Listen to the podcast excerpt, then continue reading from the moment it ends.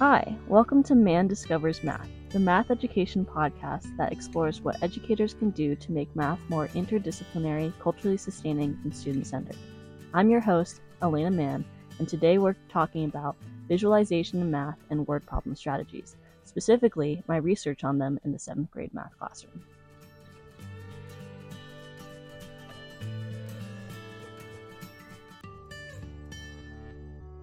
This school year, I have been student teaching in a seventh grade math classroom in Colorado Springs, Colorado. As a part of this, I have attended multiple PLC meetings working within the seventh grade, across grades, and as well as within and across disciplines. In these meetings, we identify problems, brainstorm solutions, plan lessons and units, communicate those plans, and this year, we even participated in a book study. In the math department meeting this year, we looked at last year's CMAS math scores. CMAS is the Colorado State Standardized Test mainly used for grades 3 through 8. In this meeting, the 7th grade team looked at the results of our current students' CMAS math tests, which were taken at the end of their 6th grade year.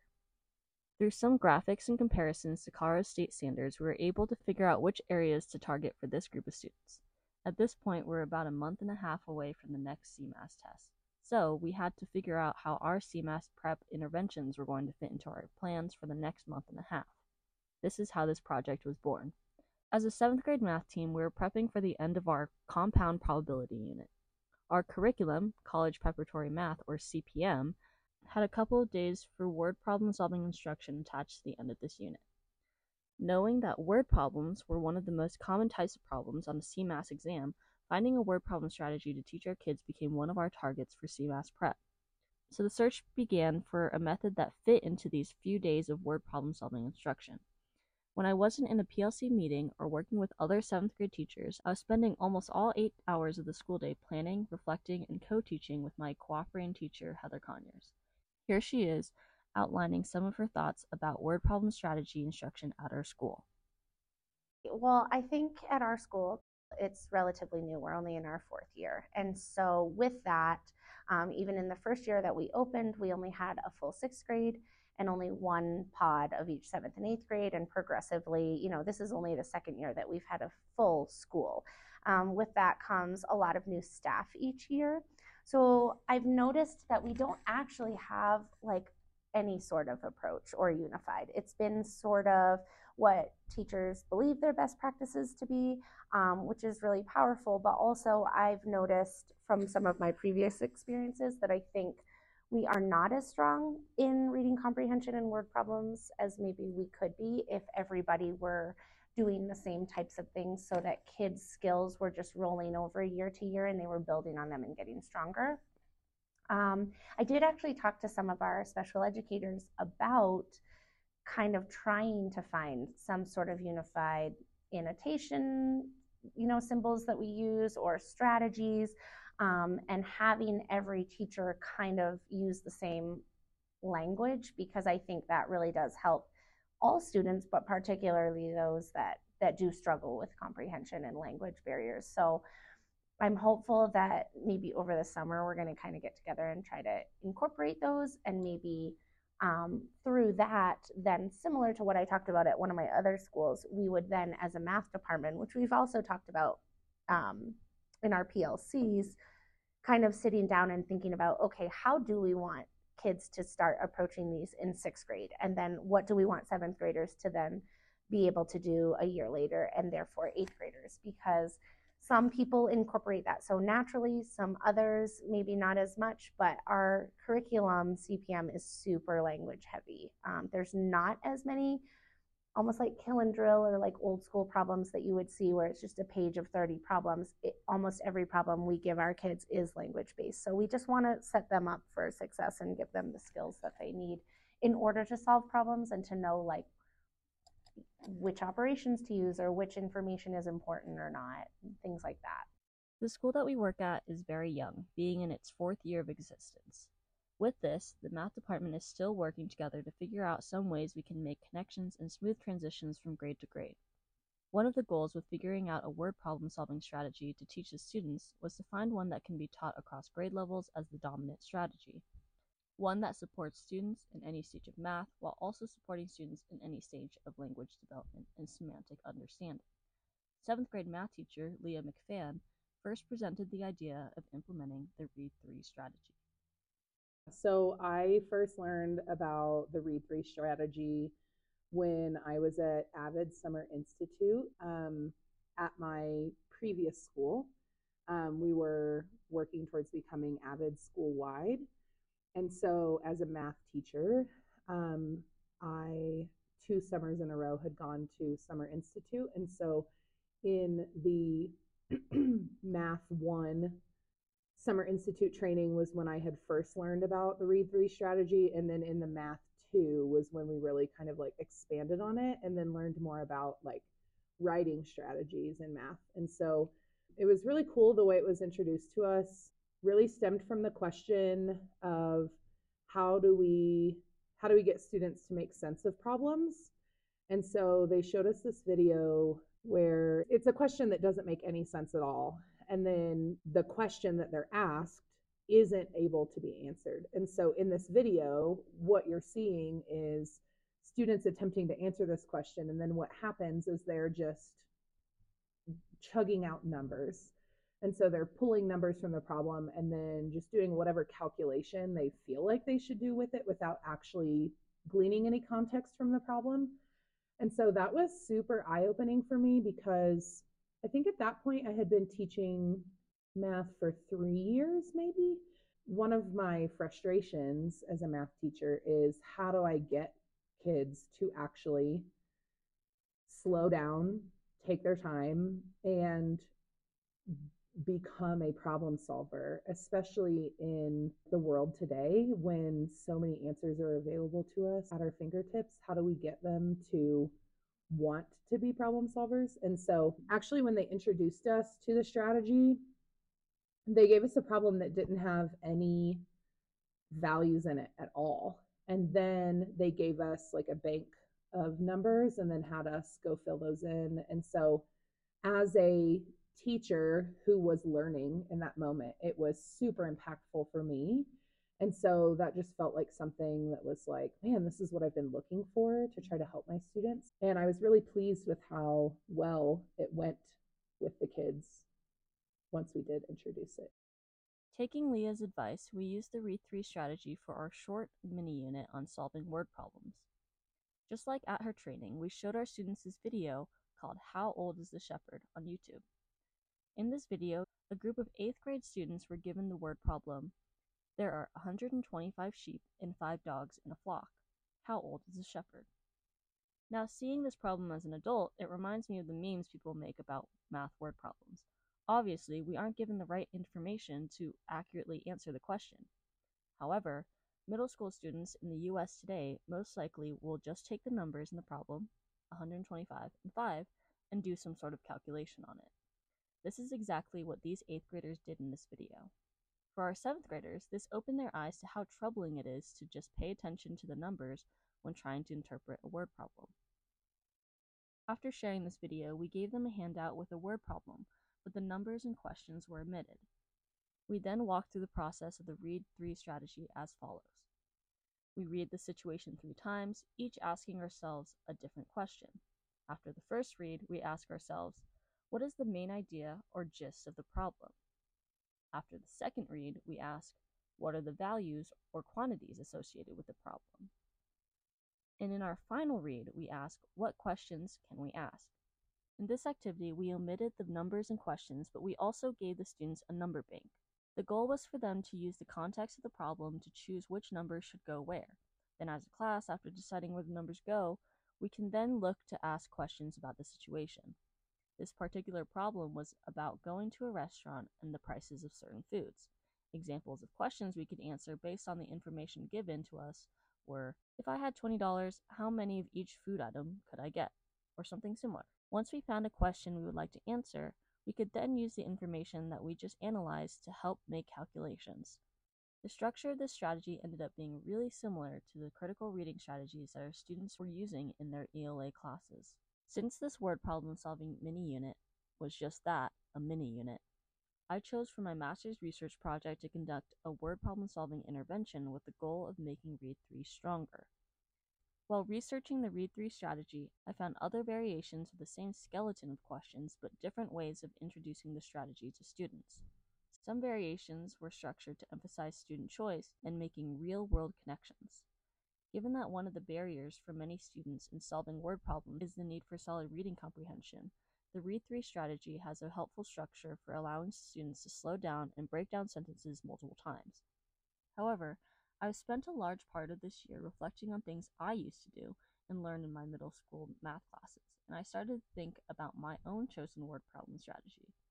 When I was in sixth grade, I went to a school that taught Singapore math. One of the main strategies used in Singapore math is the bar model method. The bar model method is the process of using bar shaped visual representations to represent things like known and unknown values, fractions, percentages, etc. When I got to high school and college, I started to take more physics classes where you had to draw free body diagrams as a part of your grade when solving the problems. And if you've ever taken physics, you'd know that basically all physics problems are word problems. So, for me, visualizing the problem and drawing something to represent the problem or organize it better was a huge part of finding success on word problems. I bring this up because the read 3 strategy doesn't explicitly involve any visualization. In the opinion of many mathematicians and applied mathematicians like physicists, creating visual representations and diagrams help to make word problems more realistic and can reduce one's cognitive load when solving. Experts in STEM fields need to have the ability to notice more details from a problem compared to a novice. As students grow from novice to expert, they need to be able to adjust to this new visual centered culture created by the emergence of the internet and the dependence it's created for people to be able to communicate information visually.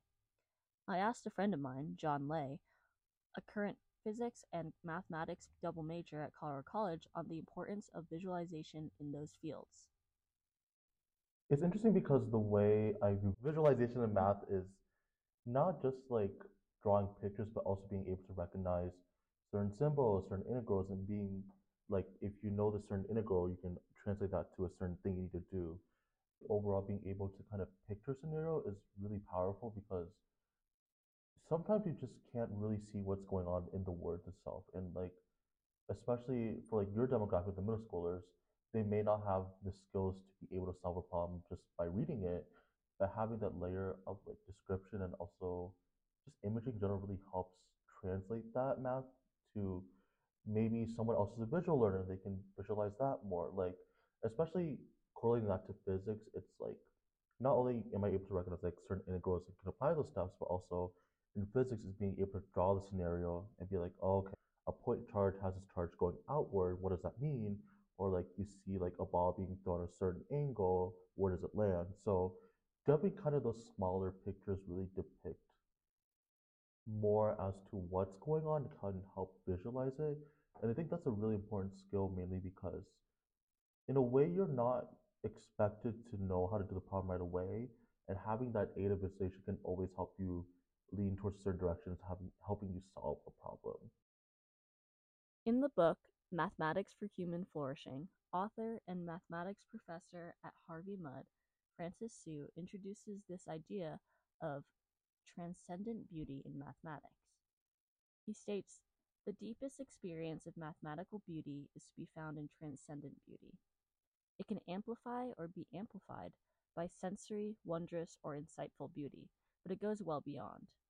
Transcendent beauty generally arises when one moves from the beauty of a specific object, idea, or reasoning to a greater truth of some kind.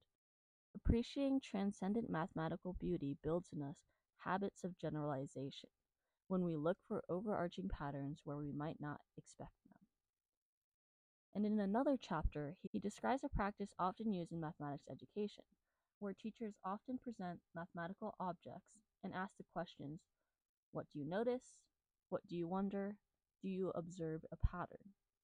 To a non math nerd, this may just sound like the ramblings of someone who hasn't left the realm of pure mathematics, but this is the beginning of interdisciplinary mathematical thinking. To be able to describe the beauty of mathematics and use visual inputs to guide the discovery of mathematical insights is to view the field artistically. The visual thinking strategy used in art education has crossed boundaries into the world of other humanities disciplines. Visual thinking strategies uses visuals to communicate information and relies on students to pull that information out of the visual by cycling through the questions What's going on here? What do you see that makes you say that? What more can we find? Thinking about this, those questions are not very different from what Francis Su talks about in his book. Pattern recognition is one of the main skills that is needed in both interpreting mathematical objects and interpreting art.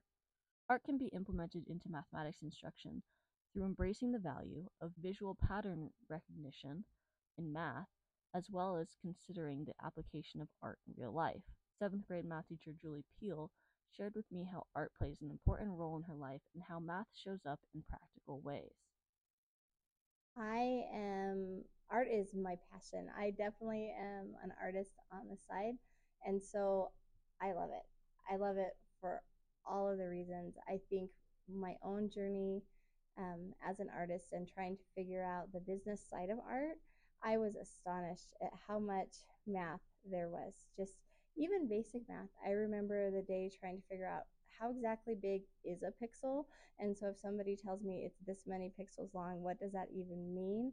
And starting to, in my own journey, find places where not only with business, but with art, with math, architecture, I think any kind of visual we can add to math makes it interesting. And some of our most famous mathematicians are artists, like Leonardo da Vinci, right? It's they definitely are companion um, skills for sure.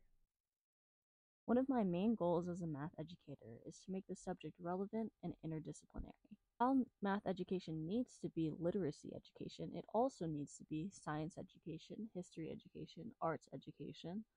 So, thinking about word problem solving and how we can add to strategies like Read3 that provide support for language development, it makes sense that it should also include support for visualization and pattern recognition. By providing spaces and teaching strategies where students can visually connect new knowledge to old knowledge, anyone can experience mathematical transcendent beauty. Considering all of these dynamic pieces, I created a new word problem strategy, a derivative of Read3, but includes the creation and use of visuals as a part of the solving process. After the first read, students must still identify the main idea, but now they must also create a drawing to match the main idea. After the second read, students must still identify important values and quantities, but now they must use them to label or add to their visuals. Then, after the final read, their third read, they are to explicitly identify what the problem is asking them to solve. Once those have been completed, ideally a student has a clear grasp on the problem situation in question and they have also created a useful visual to reference during the calculation phase that follows. To test the effectiveness of this strategy, I investigated the following research question from my master's research project. Is there a significant difference in student performance on word problems measured by pre, mid, and post tests when they are taught using the Read3 strategy versus the Read3 with visual strategy versus elements of the bar model method? Looking at the benefits to both Read3 and visualization in math, I hypothesized that a combination of the two, Read3 with visuals, will produce a significant improvement in student performance on word problems.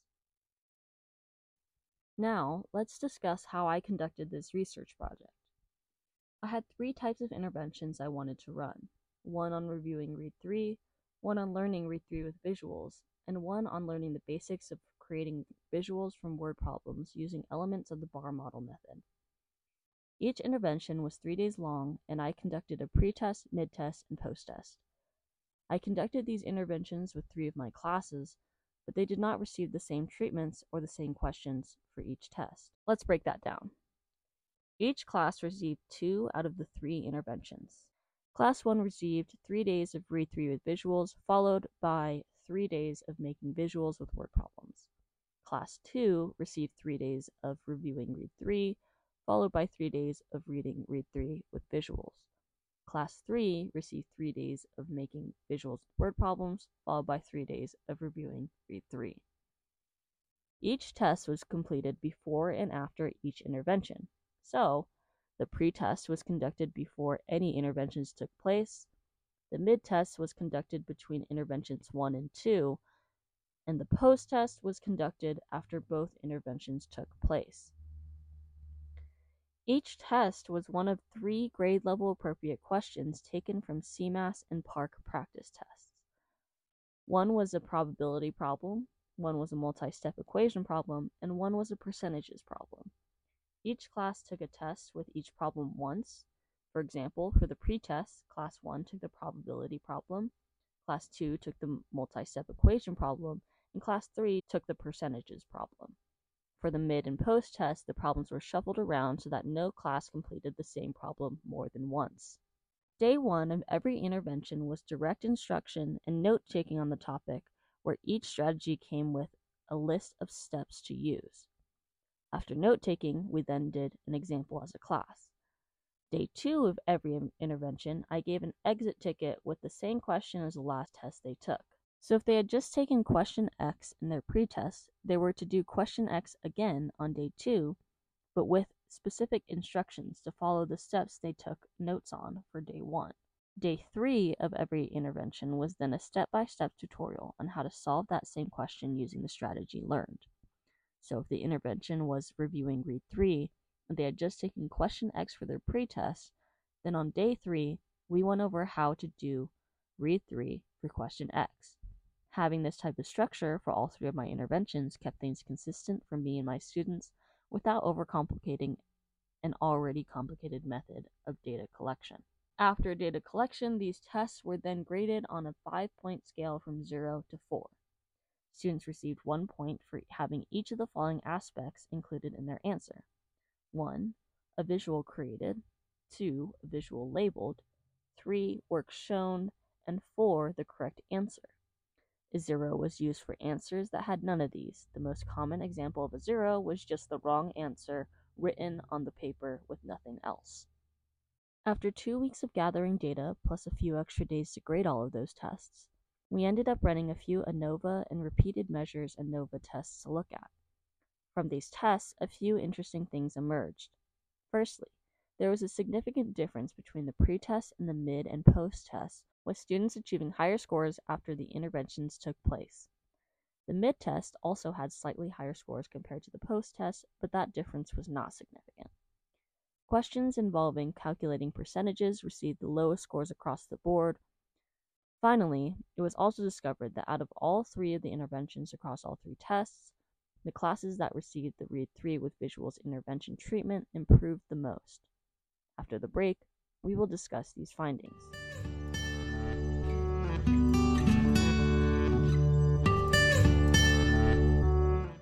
So let's return to my original research question to discuss findings. The goal of this project was to explore if there was a significant difference in student performance on word problems measured by pre, mid, and post tests when they're taught using the Read 3 strategy versus the Read 3 with visual strategy versus elements of the bar model method. Firstly, there was a significant difference in student performance on the mid and post tests compared to the pre-test. This tells us that something did work. Now, this leaves us with the question of what worked. Was it the read 3 strategy, the read 3 visual strategy, or just making bar model visuals? Before we answer that question completely, there's a couple things to consider that may have affected our data, but not significantly enough according to the math. We noticed that the mid test had higher scores than the post test, but it wasn't a significant enough difference. I do think, however, that a big factor to why these two were different in the first place was the timing of this project. The first set of interventions occurred during the three days before our spring break, and the second set of interventions occurred during the week after spring break. Many teachers know that the attitudes and self perceived cognitive capacities of many middle school students before and after spring break are drastically different. Before spring break, there's a light at the end of the tunnel, and thankfully, it seems like my students had used that as a motivator to do their work versus seeing that as an opportunity to do the bare minimum. However, after spring break, there was a shift to where suddenly some students had seemed to forget how to do anything that we've learned since the beginning of the school year. This was expected, though. So, to combat this, we had a normal day of just trying to get back into routines before resuming the second set of interventions. Although this wasn't ideal, it was the best that we could do, which is the reality of teaching most of the time. Another reality of teaching that we had to deal with was sticking to our standards and curriculum while this project was happening. Since we had already had a word problems unit, we couldn't have just made another unit because it was time to move on to calculating percentages. So, each intervention was a 10 to 30 minute mini lesson depending on whether it was day 1, 2, or 3. The questions I had handpicked from CMAS and PARCC practice tests were all grade level appropriate. However, the performance on one of the questions depended on the student's ability to retrieve and apply things that we were teaching them at the same time that we were teaching the word problem strategy. With this, our data reflects that the students had the hardest time on our question that required them to calculate percentages. It was a challenge to watch my students struggle in this question, and I kept feeling like, oh no, this is going to skew my results badly. However, it was valuable to have an experience for the students to see how exactly one could visualize a concept while they were learning it versus months later. It would be interesting to see how the same students perform on that question now that they've completed their percentages unit. Regardless of what I did or didn't test for or keep track of this first time around, we did come out with some promising results. Overall, the Read 3 with Visuals intervention resulted in the highest scores on the tests that immediately followed. Class 1's mid-test and Class 2's post-test were both taken after the Read 3 with Visuals interventions with average scores of 2.8 and 2.6. This reveals that compared to the other two interventions, Read 3 with Visuals was the most effective in improving students' scores, supporting my hypothesis. The implications of this research are huge for me going into a sixth grade math teaching position at this school. Using similar techniques, I can teach this strategy to my students early in the school year, and I can perform some tests I didn't try this time. By emphasizing the need for my students to build reading comprehension and visualization skills, I'm working towards a more interdisciplinary, culturally sustaining, and student centered mathematics classroom.